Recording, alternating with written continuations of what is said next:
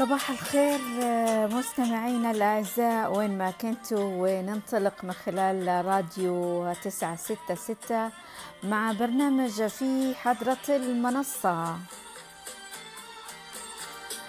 برنامج أسبوعي ويهتم بكل ما يطرح في المنصات الإعلامية. البرنامج حواري تفاعلي إعلامي منوع.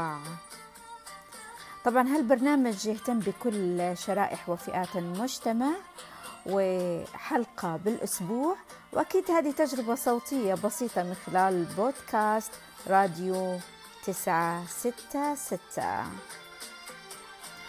أحلى تحياتي خديجة الوعل.